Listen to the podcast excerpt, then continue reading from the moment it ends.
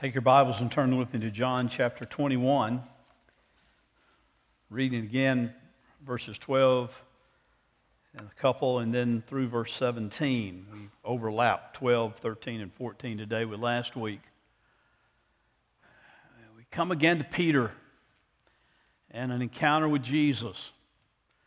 You know, I always love to read about Peter because Peter just reminds me so much of myself. You know, Peter is always ready with a bold affirmation, always ready to say, I'll do it. And he never seems to do it.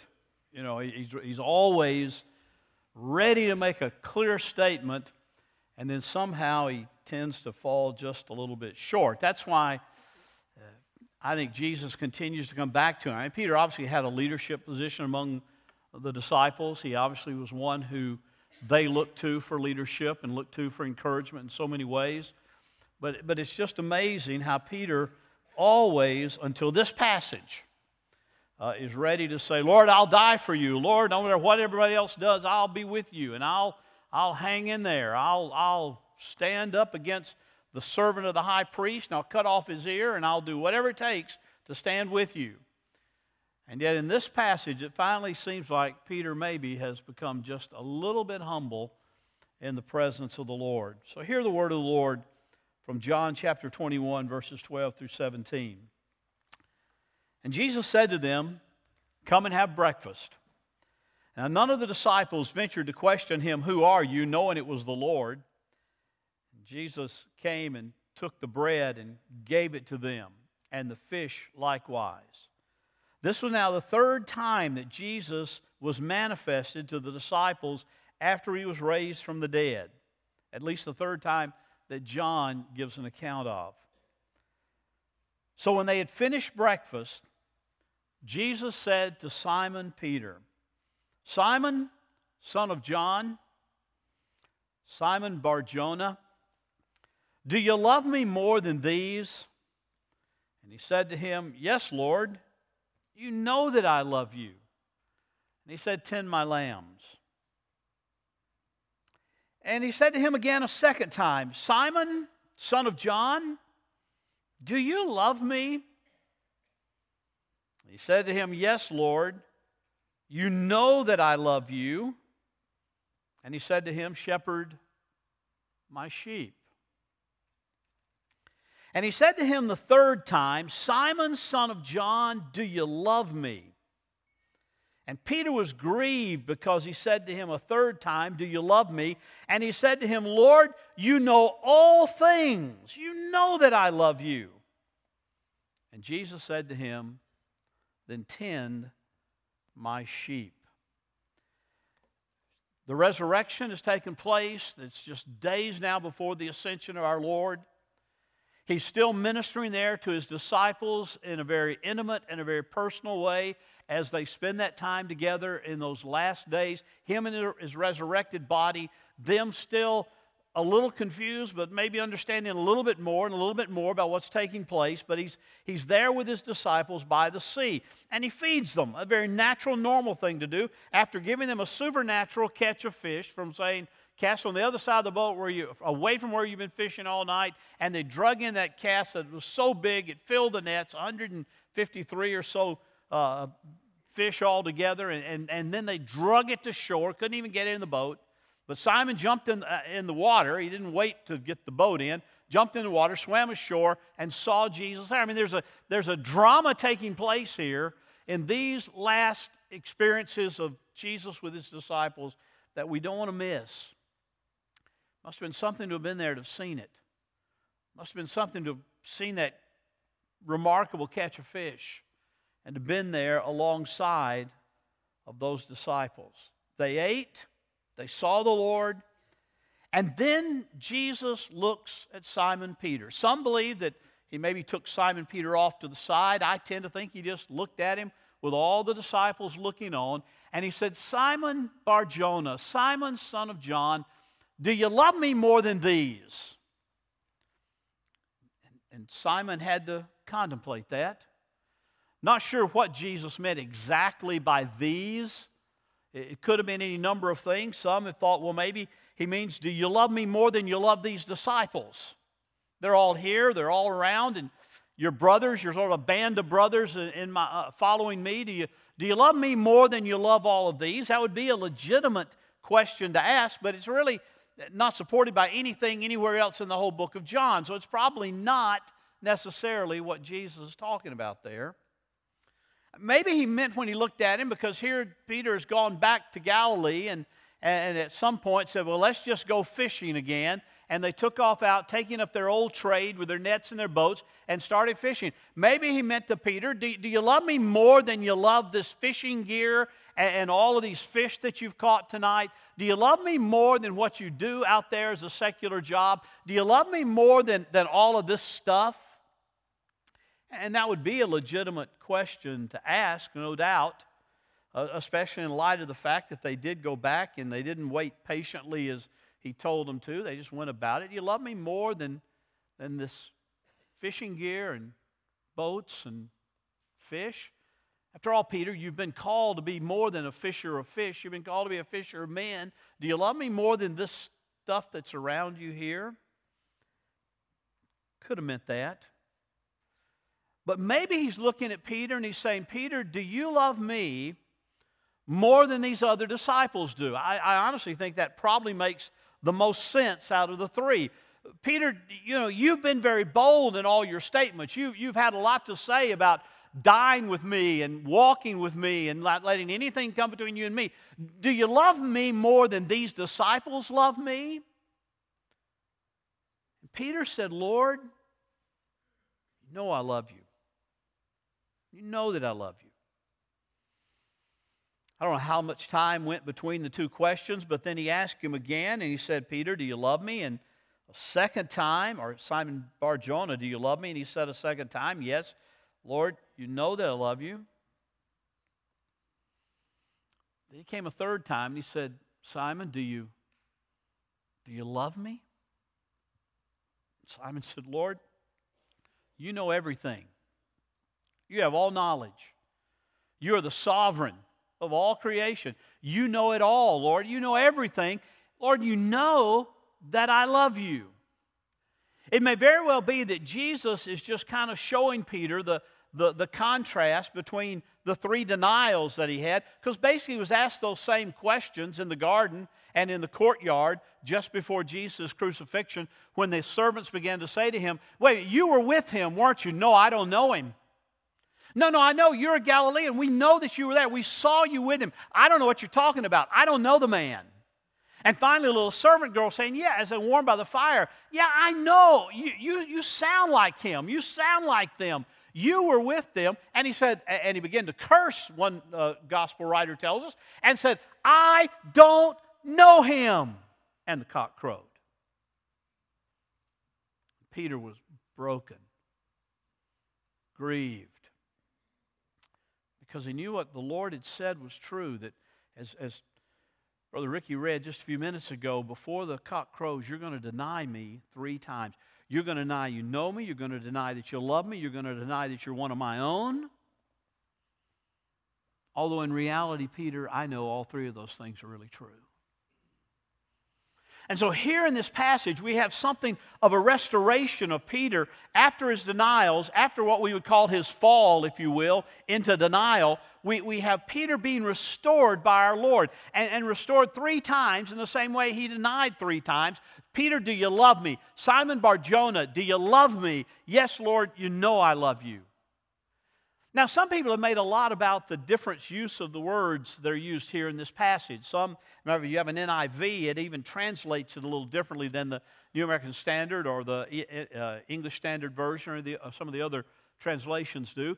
New, New International kind of makes it uh, do you love me? Do you really love me? Do you love me a lot more? I mean, just all sorts of expressions because in some places the word agape is used.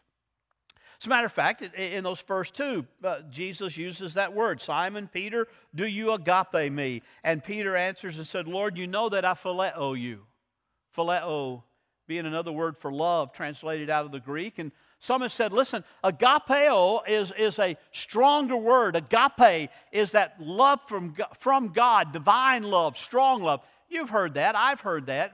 I remember in college going through a whole seminar one time about the different tenses of love. There's, there's agape, there's phileo, there's, there's eros. I mean, you know, there's different words that we translate love. And agape is that divine love. Phileo is just sort of that friendly love, that, that human type love that could, and a lot of the older commentaries really did make something of that, but in reality, you find those words interchanged throughout the New Testament. As a matter of fact, you find that uh, agapeo is used uh, sometimes to talk about uh, evil type of love. They have loved the world more than they love me. Uh, Demas, Paul says, Demas loved has departed, has deserted because he loved this world more than he loved the gospel. And so uh, the word agapeo is used there. The word phileo in other cases is used for the love that, that uh, God has for his son, Jesus. Matter of fact, if you look back in, in chapter 5, verse 20 uh, of, of this gospel that we've looked at over the last two years or so, in verse 20 it says, for the Father loves the Son. And the word there for God loving his Son, which is certainly a pure, godly, divine love, is the word phileo. So I'm not sure that the, the words being changed out there are, are really an indicative of, of Peter and Jesus talking about two different things. I think, I think Jesus is trying to get Peter to see something here that you and I need to see that sometimes we miss. I, I, think the word itself is not so important as is the concept of what Jesus is wanting them to see. I, I think Peter is having to think through this whole idea when Jesus says, Do you love me more than these? And looks at his disciples. Is, is Peter, are, are you going to exalt yourself above the others again? Have you learned from your own weakness? Are you going to say again, no matter what these others do, I'm going to love you? Or no matter what these others do, I'll never desert you. I'm going to stand strong. Or, Peter, are you, are you finally seeing now in these last moments before I leave this world and go and send the Holy Spirit to empower the church to move out across the world? Peter, are you finally seeing that in your own strength you are weak? In your own power, you, you don't have any power? When you depend on standing by yourself, can you see, Peter, that you really are weak in the flesh? Even as he said back in the uh, when he caught them sleeping in the garden before his crucifixion, the, the, the spirit's willing, but the flesh is weak.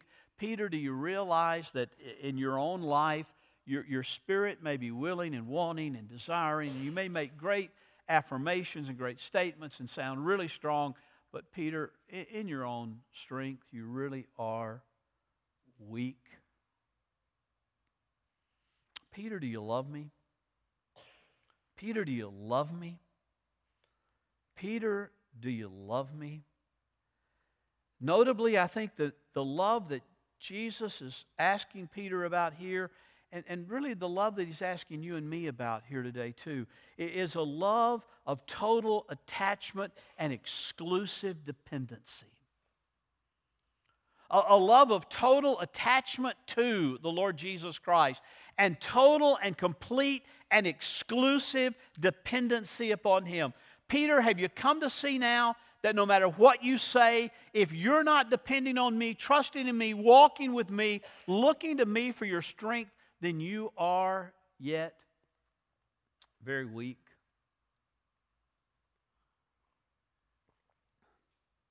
How often are we like Peter? Oh, I'm a Christian. I come to church. I, I read my Bible. I take my Bible around to various places with me. I'm, I, am i I'm strong. I'm, I, I realize I'm a, I've been a Christian for a long time. I can stand up to just about anything, you know? And yet somebody comes along and says, Oh, wait a minute, are, are, you, a, are you a follower of Christ? Oh, well, I, uh, I, I go to church. Yeah, I go to church occasionally, not always, but I do sometimes. Oh. Or more pointedly, what is your, do you believe the Bible? Do you believe Jesus speaks about this particular issue or that particular issue? Oh, well, you know, I, I, I'm not a scholar of that. I just, I, I don't know. I just kind of back away. When it calls for taking a strong stand for Christ in areas of, of cultural issues or, or social issues or whatever it might be, or do you just kind of shy away and say, oh, I, I don't want to talk about that? You have somebody who you see really needs to know the gospel. We've been talking about on Wednesday night, uh, identifying people who need Christ and investing in their lives, and then giving a chance to invite them both to church and invite them to Christ. And the youth have been talking about that. We've been talking about that in our, our adult Bible study on, on Wednesday night, just kind of talking about find some people who need Christ, invest in their lives, invite them to Christ, invite them to grace, and, and then see them increase in their walk with Christ as you disciple them and watch them grow when they come to faith in Christ? Or are we really kind of too comfortable in our Christian world, in our in our in our as one writer called it our Christian ghetto, you know, we just kind of live together in in this this little bubble and never touch unbelievers, never know unbelievers, don't have an opportunity to share the gospel with them because we never invest in their lives. And we can easily say, well, you know, I'm, I'm not a real people person.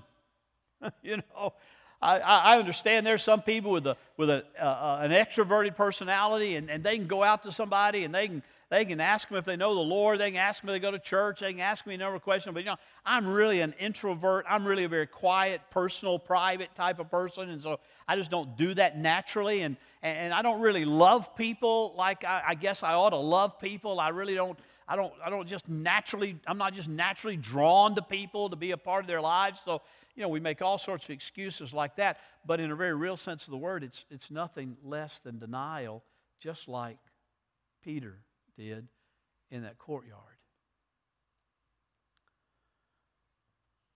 So Jesus draws the attention back to where it needs to be in these three simple questions Peter, do you love me?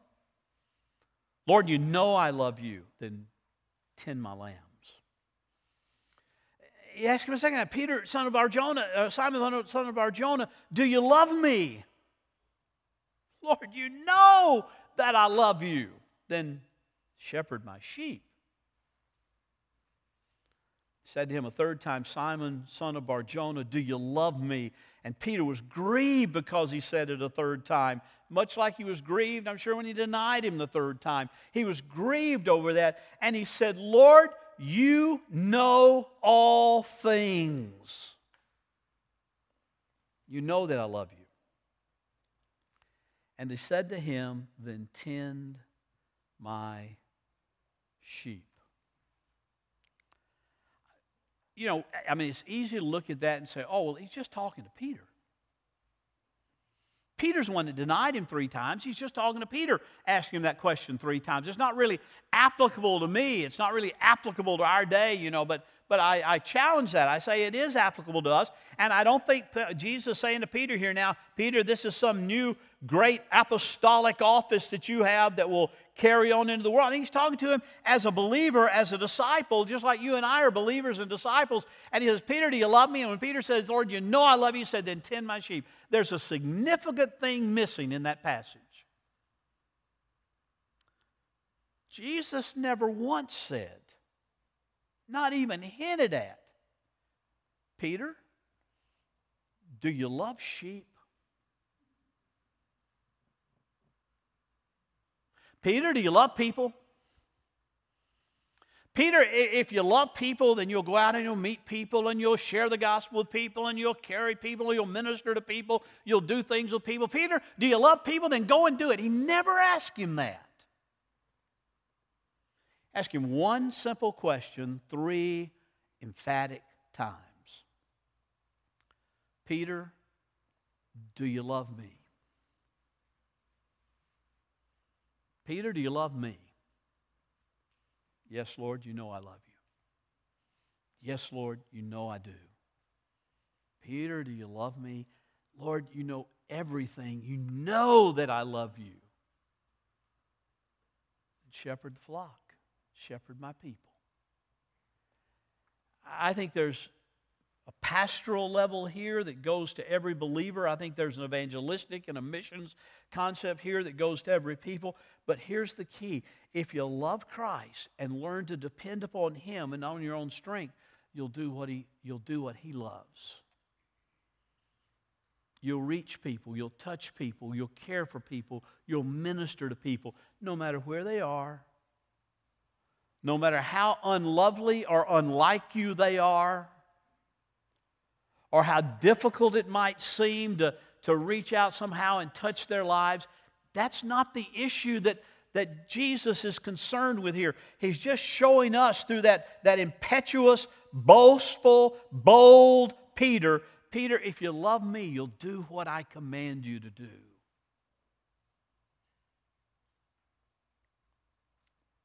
Matthew tells us that as he was getting ready to ascend back into heaven, he said, Go into all the world and make disciples. At first, all authority has been given to me, both in heaven and earth.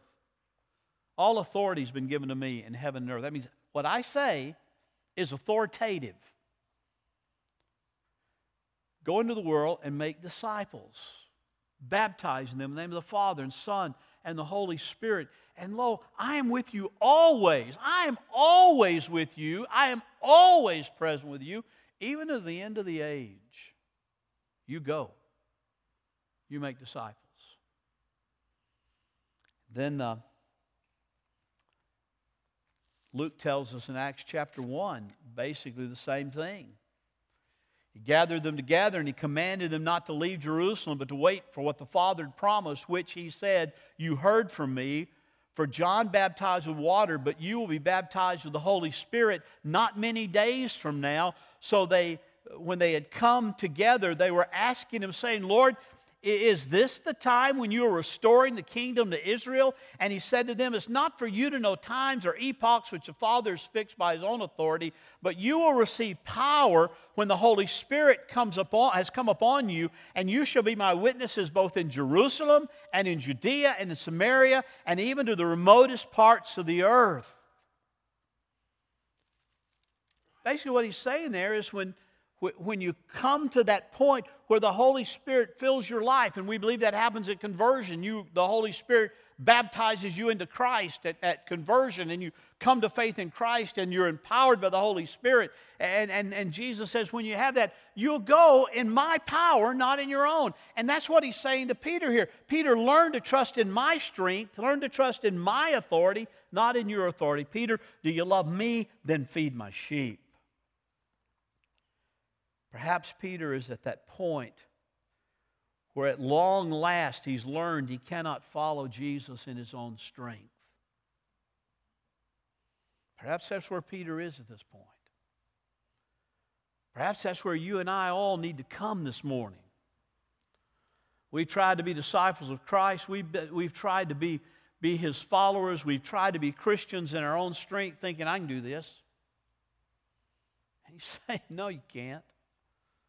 No, when you do it in your own strength, you do just what Peter did you deny me. He realizes the hollowness of affirming his own loyalty in a way that relies more on his own strength than on Jesus' enablement. That's why I had Brother Ricky read this morning from, from John 13, back a few chapters where Jesus said, By this all men will know that you're my disciple if you have love for one another. And that will prove that you're my disciples. But that love is not something that we conjure up ourselves. Listen, there are some of you that won't find others very lovely in some ways. You don't like the same things. You know, you, you like different things. Matter of fact, you move in different circles, and, and yet you're here in the body of Christ together, but, but your likes, your dislikes are totally. And, and I've got to tell you, if you do it in your own strength, you'll say, you know, I like those who like what I like, and I like those who look like me, and I like those who act like me, but those others, I'm, I'm going to let somebody else do that. And those may be the very ones God is saying to you, that's the sheep I want you to tend. That's where I want you shepherding. That's where I want you changing and and touching lives. That's where I want you to go, not because it's in your strength, not because you can do it, but because of His strength.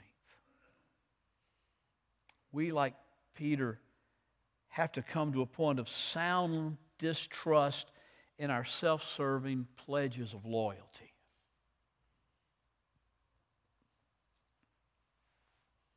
On Sunday, I'm here. Means I'm loyal to Jesus. Not necessarily. It may mean you're legalistic. You feel like you got to be here or God's not going to like you, which is a slap in the face of grace. It might be that you're here because you want others to see you and think highly of you, and you know everybody thinks it's best to go to church, so you kind of want people to think, oh, they're a good person, when it could just be masking self deception. I don't know. Could be you're trying to do it in your own strength. You really are trying. But we have to come to realize and become aware, humbly aware, of our own limitations, even when acting with the best of intentions. If they're rooted and grounded in our trust of and loving of Jesus. I think we even have to be wary of singing songs. You know, songs about how much we love God and how much we love Christ and how much we will do this and we will do that. Folks, I talked to the choir about this and the instrumentalists and all at our worship retreat two Saturdays ago. I said, you know, sometimes when I'm singing, Oh, I love you, I love you, I love you, my Lord, there's, there's some kind of conviction going on that do I really? Because, see, my love is not demonstrated in what I say. My love is not demonstrated in being able to sing it loudly, although singing loudly is a good thing. My love to Christ is demonstrated in how much I tend his sheep.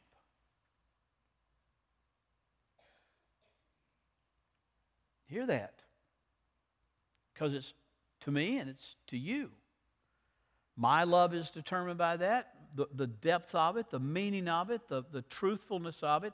it. And yours too is how much do you minister to and tend his sheep? And, and by the, uh, his sheep, I don't just mean inside the four walls of this building, who we say, oh, we're the flock of God, we're the family of God, we're the people of God. But I'm talking about those outside who, as Jesus himself said, I have other sheep who are not of this flock, whom I'm waiting to bring in. And he's calling us to go out there and be a shepherd who helps bring those in by sharing the simple truth of the gospel with them.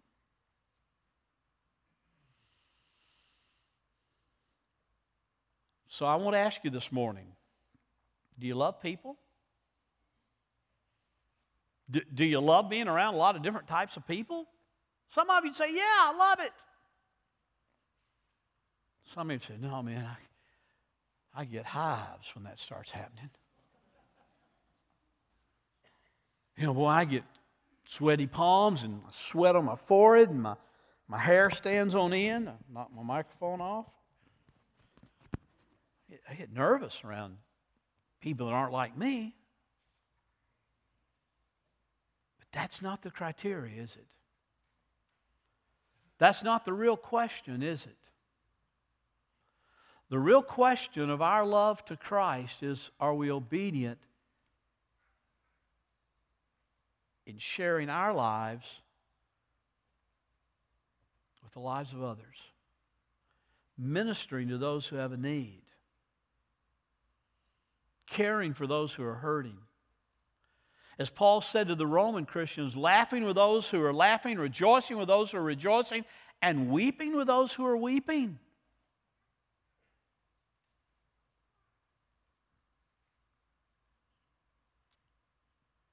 Peter, do you love me? Bill, do you love me?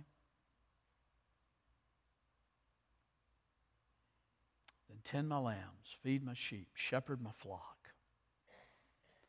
Be involved in the lives of those that you're called to love. Not on the basis of how much you can love them, but on the basis of how much you love me.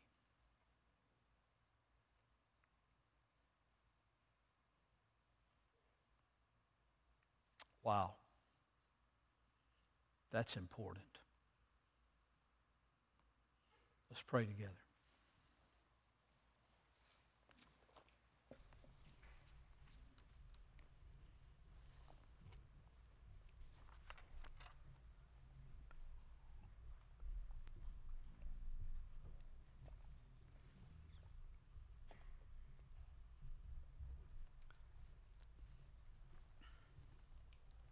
Father, it's easy to say the words, I love Jesus. Praise the Lord. God is good.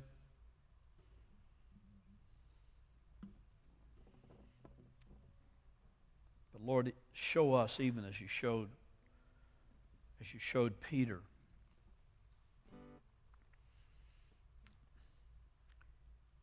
If I do it in my own strength, even those words will ultimately turn to denial. Help us see our weakness. Lord, show us our need for you. Lord, give us a greater love. Give us a greater depth of love to you. Father, I pray for men and women here this morning who don't know you. Pray, Lord, that your Holy Spirit will touch them and draw them to faith in Christ. Open their eyes and open their heart to see and believe their need for a Savior and that Christ is the only Savior. Father, I pray for others here this morning who are struggling with sin, disobedience to you, which is tactically a denial of you. And Father, while we all sin, Lord, we can never be content in living in it and wallowing in it and, and practicing it, as John says in 1 John. Lord, bring us to repentance of sins of attitude, sins of words, sins of actions that deny your grace of a changed life. Father, I pray for others here that you need to do a, you need to just do a work in revival in their hearts, in their lives, in their minds. I pray, Father, you will do that today. Lord, we commit this time to you. In Jesus' name.